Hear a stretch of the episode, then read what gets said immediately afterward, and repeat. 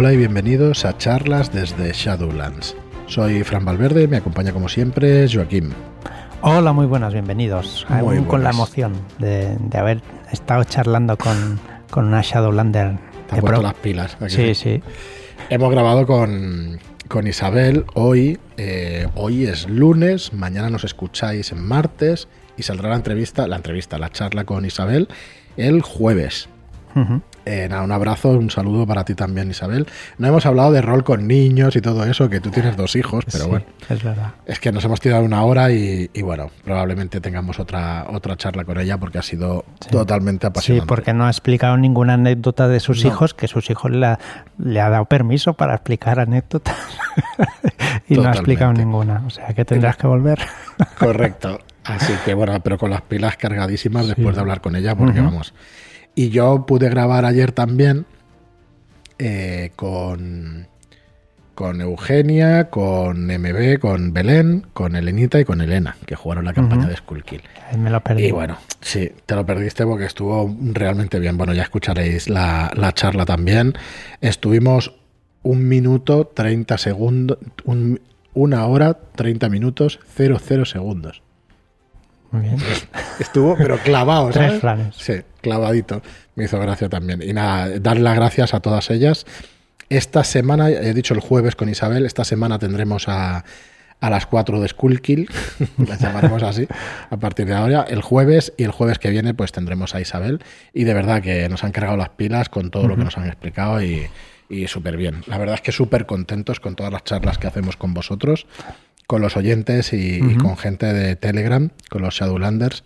Eh, espectacular, la verdad es que espectacular el trato con todos y, muy guay. Y luego también ayer grabé con Ramón, que el viernes sale, la preventa sale el nuevo libro de técnicas de improvisación para juegos de rol. Una traducción de una publicación del Bill Hat eh, que es una empresa que lleva muchos años, una editorial inglesa que lleva muchos años publicando pues, sistemas como Fate. Y es un libro muy completo de técnicas de improvisación donde nos van a enseñar pues a, a iba a decir desinhibirnos, sí que sirve un poco para la timidez también. Sí, sí, sí.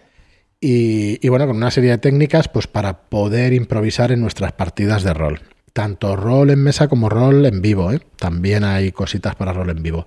Y bueno, ya escucharéis la charla, estuvimos explicando el libro y anoche estuvimos con Karen Twelves, que es la autora, eh, pues también dando, explicando y haciendo una entrevista con ella para que conozcáis también el, libro.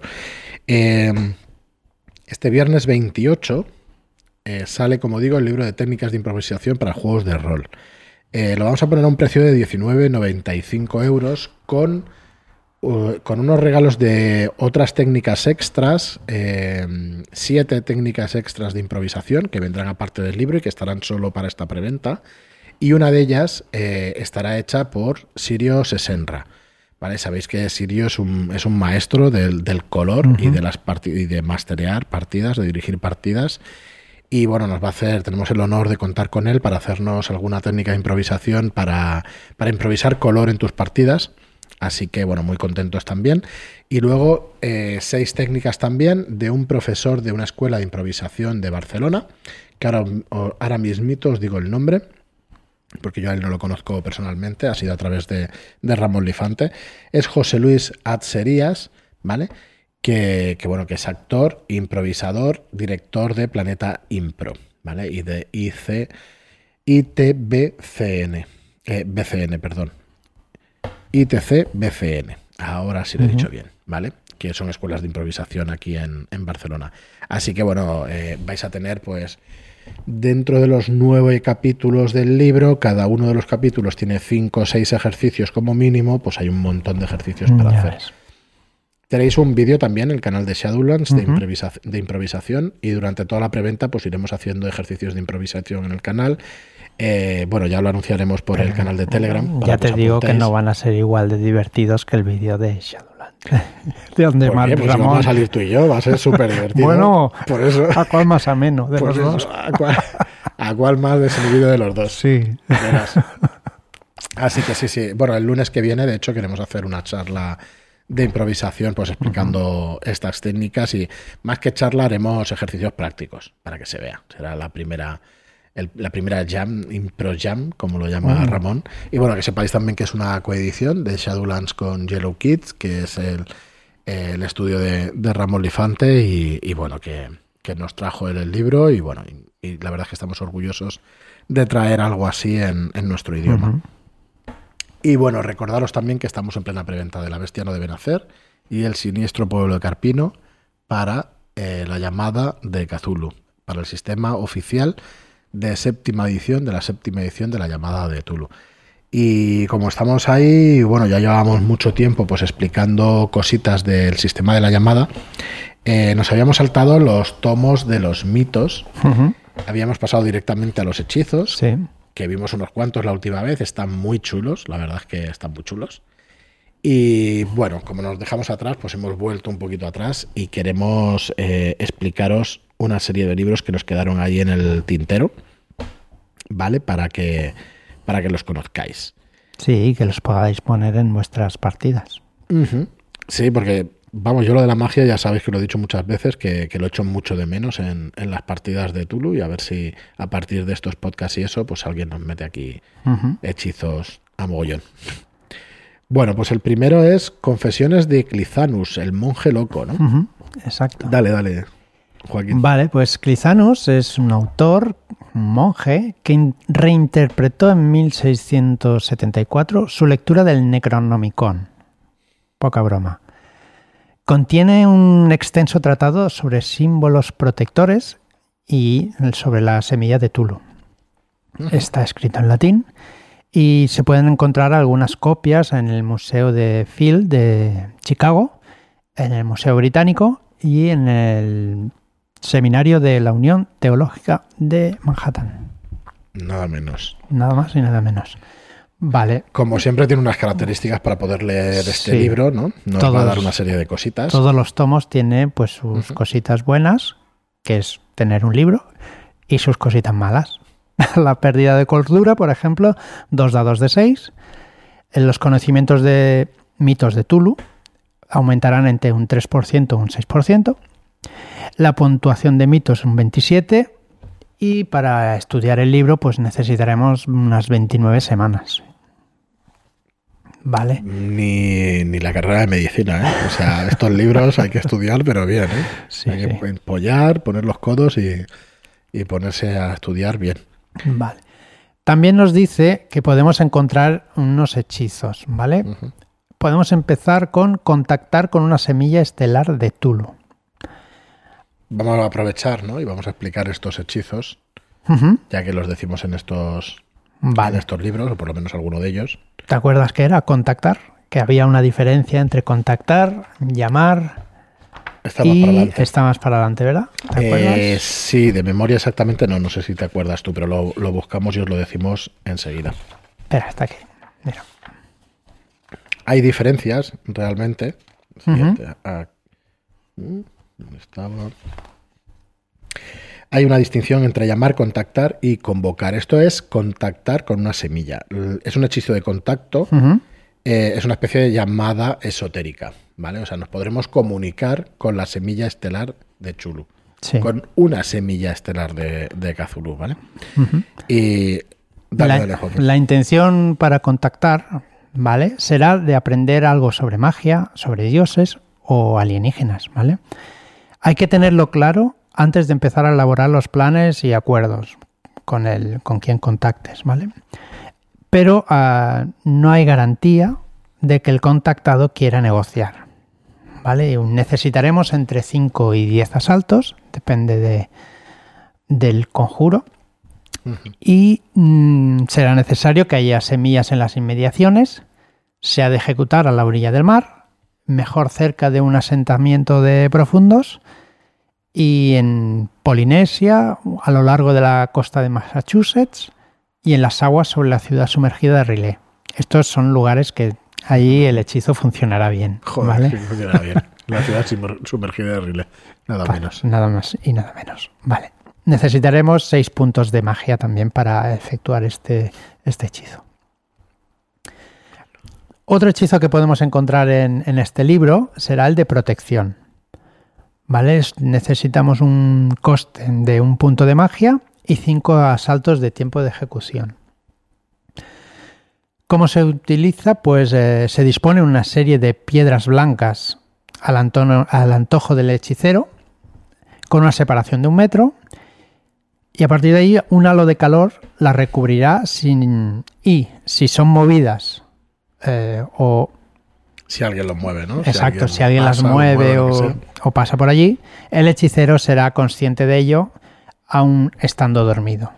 A partir de ahí el hechizo pues se, acaba y tú te despiertas y haces lo que tengas que hacer. Joder, pues este hechizo es súper útil, tío, para... Sí, para dormir tranquilo. Exacto. No, no, tiene más. No, no, pero... Vamos, súper útil. Y el tercero de ellos que nos propone el libro... El símbolo, símbolo arcano. Toma ya. Con un coste de 10 de poder y ejecución de una hora, 10 de poder, ¿eh? Ojo. Sí, sí. Vale, coges un objeto para crear un símbolo arcano. Eh, al activarlo, eh, cerca de, de, un portal, dejará de ser accesible para servidores de primigenios, dioses exteriores, mm, todo el que quiera pasar por ahí. Eh, si, no se, si, no se, activa, no sirve para nada. Es como un adorno cualquiera, ¿vale? Al activarlo también mm, protegerá al hechicero, pero solo en la zona donde toque el, el símbolo arcano. No es, eh, ya estoy protegido como una burbuja, no. Madre mía, lo que se me está ocurriendo, mejor no lo digo. mejor lo digo. O sea, si lo tienes en el pecho, te protegerá el pecho y dos centímetros más de lo grande que sea el, símbolo. Así que todo lo demás te van a regar. Interesante, pero muy costoso, muy costoso. Sí, sí, 10 este de poder. Mm, hombre, depende. Si tienes que cerrar un portal, esto sí que es bastante necesario. Sí, la verdad es que sí. Te pones el símbolo en la mano y por lo menos puedes cerrar. Mm, no cerrarlo, pero dejar de, que, de que no entre nadie o que pase, que cruce. Totalmente, totalmente. Bueno, siguiente libro arcano, siguiente tomo. He echado en falta. He echado en falta, por ejemplo, un poquito de historia de, de Clitanos, el monje loco. Eso es lo que me ha, me faltado un poquito, de saber la, historia de este buen hombre. y mm, Yo la verdad es que no soy un gran conocedor, seguramente estarán las obras de, Lovecraft o por ahí. o en, todo eso, pero bueno, si está en el libro, desde luego lo, llegaremos a él en algún momento, pero creo que no, creo que es un, tema ya de ambientación de Lovecraft y todo eso. Bueno, pues seguimos. El... a la pronuncia lo tú. Kazat... Bueno, Kat Aquadingen. Muy bien. Ese es el libro. Estupendo. Esto, esto no tiene, este no tiene autor, es un autor desconocido, no es que tenga, es un anónimo, ¿vale? Escrito en latín sobre el siglo XI o XII después de Cristo. Y es un estudio en exhaustivo de los profundos. Eh, bueno, ya sabéis lo que son los profundos, esos monstruos, ya trataremos también sobre ellos cuando lleguemos al libro. Eh, Existen tres, tres ejemplares en versión latina y peculiaridades. Están encuadernados en piel humana que suda cuando la humedad es demasiado baja. ¿Vale? Se sabe que hay que existen en colecciones privadas británicas y en el Museo Británico, aunque el propio museo lo niega. Normal. También existen otras versiones, pero son están incompletas y llenas de ratas. Se conserva un ejemplar de estos encuadernado en el Museo Británico. Pero es, otra versión, mm, no sé, será más, más moderna, pero ya se incompleta. Vale, ¿Qué, perdemos aquí? Pérdida de cordura, dos dados de 8, ¿vale? En mitos de Tulu, pues nos subirá entre 4 y 9%. La puntuación de mitos es 39 y el estudio 46 semanas. ¿Vale? Aquí tenemos bastantes hechizos que nos sugieren que podemos encontrar en el, en el libro. Por ejemplo, el canto fúnebre de Niargo, que se utiliza para revertir el hechizo resurrección y destruye, destruye a los resucitados. O sea que este hechizo es para Marlock, mm, clarísimamente. ya, los, trataremos estos hechizos cuando lleguemos. Sí, bueno, este está explicado mm, rápido, ¿no?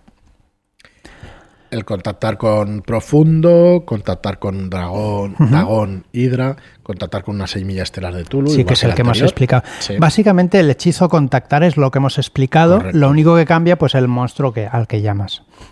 Sí, Por eso la diferencia entre llamar, contactar y convocar, el, llamar es a un dios, o sea, la llamada de Tulu, pues llamas directamente a un, a un dios. El contactar es esa llamada esotérica, ¿no? Podemos ponernos en contacto con un, con uno de estos primigenios. Y el convocar es directamente con un monstruo, con una cosa a menor nivel que lo de convocar. Entonces, bueno. Eh, en definitiva. Perdón, que llamar.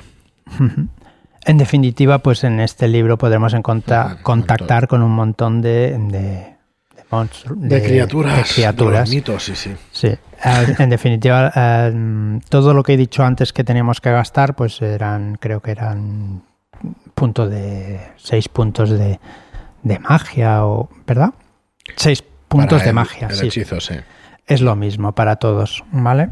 Lo único que hay, ahí la diferencia es que cada dios te dará una cosa o cada dios hablarás con él de un, de un tema. Evidentemente, y, necesitas ser creyente de ese dios para que te haga un poquito de caso. O sea, ah, es un poco complicado. Y después necesitas entre 5 y 10 asaltos, depende del, del, de quién quieras contactar. Más necesitas más o necesitas menos. Muy bien. El Cthulhu en el Necronomicon. Autor, doctor Lavan Esreburi. Reverie. O algo así debe ser. Sí, en inglés, de Cambridge. Está en inglés y es un libro de 1915. Son eh, anotaciones, en realidad, para el proyecto de escribir un libro. Y bueno, solo se conoce un ejemplar que está en la biblioteca Miskatonic. Sí. Que, apareció, bueno, que, apareció en, la, propia biblioteca justo antes de que el autor desapareciera. Habla del poder de Tulu para afectar en los sueños de los hombres y de la preparación de su regreso por parte de sus seguidores, de una gran secta. Habrá que leer el libro para aprender un poco más.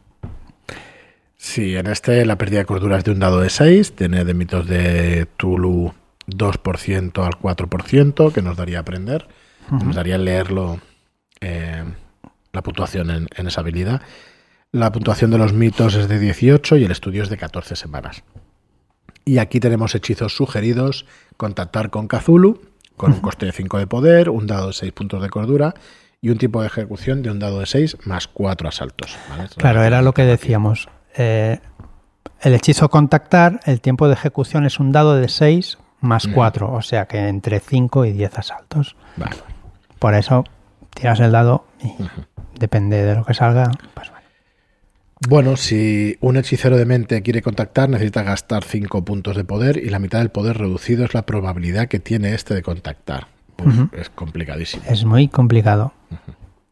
Es complicadísimo. Pues nada. Y bueno, Kazulu suele responder durante la noche, mientras el hechicero duerme. Vendrá ahí en sus sueños y le informará sobre sus, sus súplicas, con pesadillas, con sueños y con cositas así tan majas. También tiene el hechizo Contactar con Profundo, el libro. Y bueno, es un este ritual que consiste en lanzar unas piedras con inscripciones para tal efecto, para contactar con los profundos y necesitas tres puntos de magia como coste. Y luego también pues te deja, también podrías aprender el hechizo de símbolo arcano que ya hemos visto anteriormente, que nos va a cubrir una sola parte de nuestro cuerpo. y nada más. Pero muy pequeña. Bueno, depende de lo que utilizas, claro. Igual Correcto. Eh, coges una túnica y dices, bueno, voy a convertirla en un símbolo arcano. Ojo. Sí, sí. No sé si serviría. Bueno, depende del máster. Del máster seguro que diría que no. Ahí hay que mirar a ver si, los másters son malos y son parciales o imparciales según el espejo por donde lo miremos. Bueno, pues nada, y luego tenemos también el libro del Cults des Ghouls. Cultes des Ghouls. ¿Te acuerdas, este Me acuerdo, este? este me acuerdo. este sale ahí, joder, perdón, en una aventura de Salino de Rubén G. Collantes bueno, ya me acordaré. No os preocupéis que me acordaré antes de que se acabe el podcast. Una aventura victoriana súper chula que nos mastereó, que nos dirigió el guardián Manuel GM, que estuvo muy, muy chula. Y, joder, me da rabia ahora no, no acordarme de ella. Bueno, vas explicándola y mientras voy buscando yo, porque me va a salir seguro. Eh, está escrita en francés por François Honoré Bolfou. Toma ya. Eh, conde de Arlet, de 1702. ¿Vale? Cataloga una gran secta que practica la nigromancia, necrofagia y necrofilia en Francia. ¿Vale? Eh, al salir la edición, la iglesia lo persiguió nada más publicarse. Es el recolector de gusanos, la aventura. Mil perdones a, Rubén. Qué memoria. A Salino, porque, bueno, además nos gustó muchísimo. Es una gran aventura que se puede jugar eh, como iniciación, además, me parece a mí, y que está muy, muy interesante, muy chula, muy evocadora y, muy chula. El recolector de gusanos. Perdona, dale, dale, Joaquín. Pues eso, sigo. La iglesia pues empezó a perseguirlo nada más publicarse y ahora mismo se conocen pues 14 ejemplares y se editó en tamaño cuartilla. ¿Vale? La pérdida de cordura. dos dados de 10. O sea, potente. Mitos de Tulu, pues conseguiríamos entre 4 y un 8%. La puntuación de los mitos es 36 y su estudio son unas 22 semanas. Otro libro que tela marinera. muchas veces las partidas eh, ocurren en dos, tres días de tiempo de juego y es imposible aprender estos hechizos y hacer estas cosas. Es, más bien se, se, aprenden entre, entre partidas. Mm. Dices, pues han pasado X tiempo y me ha aprendido la, este la partida tiene que tener el diseño preparado ya para poder, para poder aprender estos tipos de hechizos y todo eso, si no es imposible. Muy bien, ¿y qué hechizos vamos a encontrar? Vale, pues eh, un hechizo de atadura negra, ¿vale? Invocar y atar son las dos caras de la misma moneda, ¿vale? O sea, normalmente cuando invocas... Necesitas atar a la criatura necesitas para que no te la mm, bien. Exactamente. Eh, gastaremos un punto de cordura por asalto, ¿vale? se debe hacer una tirada enfrentada de poder contra la criatura Atar. o sea, brutal. y si lo consigues, pues estará a merced del hechicero, ¿vale? Podrás hacer con ella lo que quieras. Y cuando te haga caso, pues ya se dejará de, de estar atada y dejará de estar invocada. Muy bien. Se pueden gastar puntos de magia para conseguir un dado de bonificación pero que hay, que gastar una quinta parte de, los puntos de poder de la criatura. Bueno, pero es magia que se puede recuperar al final. Sí, eso sí. Pero una quinta parte de los puntos de poder ya deben ser unos cuantos sí, ya puntos. Cuando ¿eh? lleguemos a las criaturas lo veremos, pero seguro que son unos cuantos. Bueno, luego podemos aprender también el contactar con Ghoul, que ya hemos visto que es el, hechizo de, de, llamar, de convocar o de contactar el más el más suave, digamos. Sí. ¿Vale? más suave, porque un ghoul es la criatura más normalita o más menos poderosa en esto de la llamada, pero cualquier otra es una burrada. Eh, también podemos aprender consunción, que creo que lo, explicamos, ¿verdad? En el último programa. el hechizo de mm, consunción. Creo que sí. Creo que sí.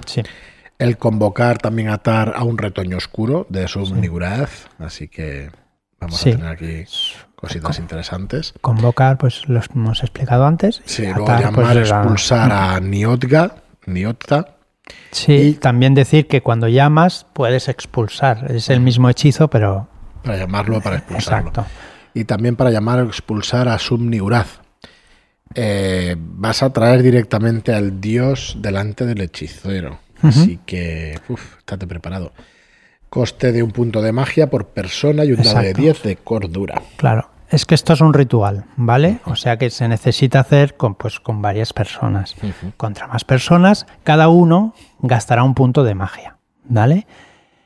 Y un dado de 10 de puntos de cordura, eso para el hechicero, ¿vale?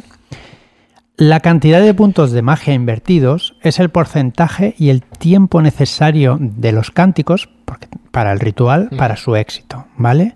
Un 100 siempre es un fallo. Da igual que haya 100 personas que se hayan gastado 100 puntos, que si sacas un 100, la has liado.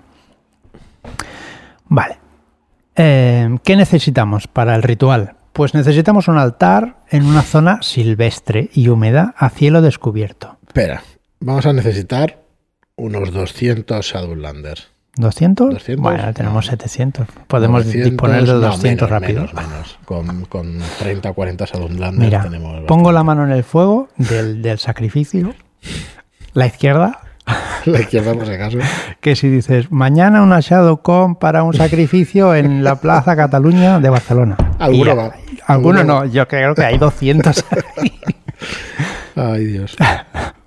Bueno, necesitas una, eh, sacrificar a una cantidad de víctimas de este tamaño 200, o sea, unos 900 kilos. 900 kilos, Vale. sí.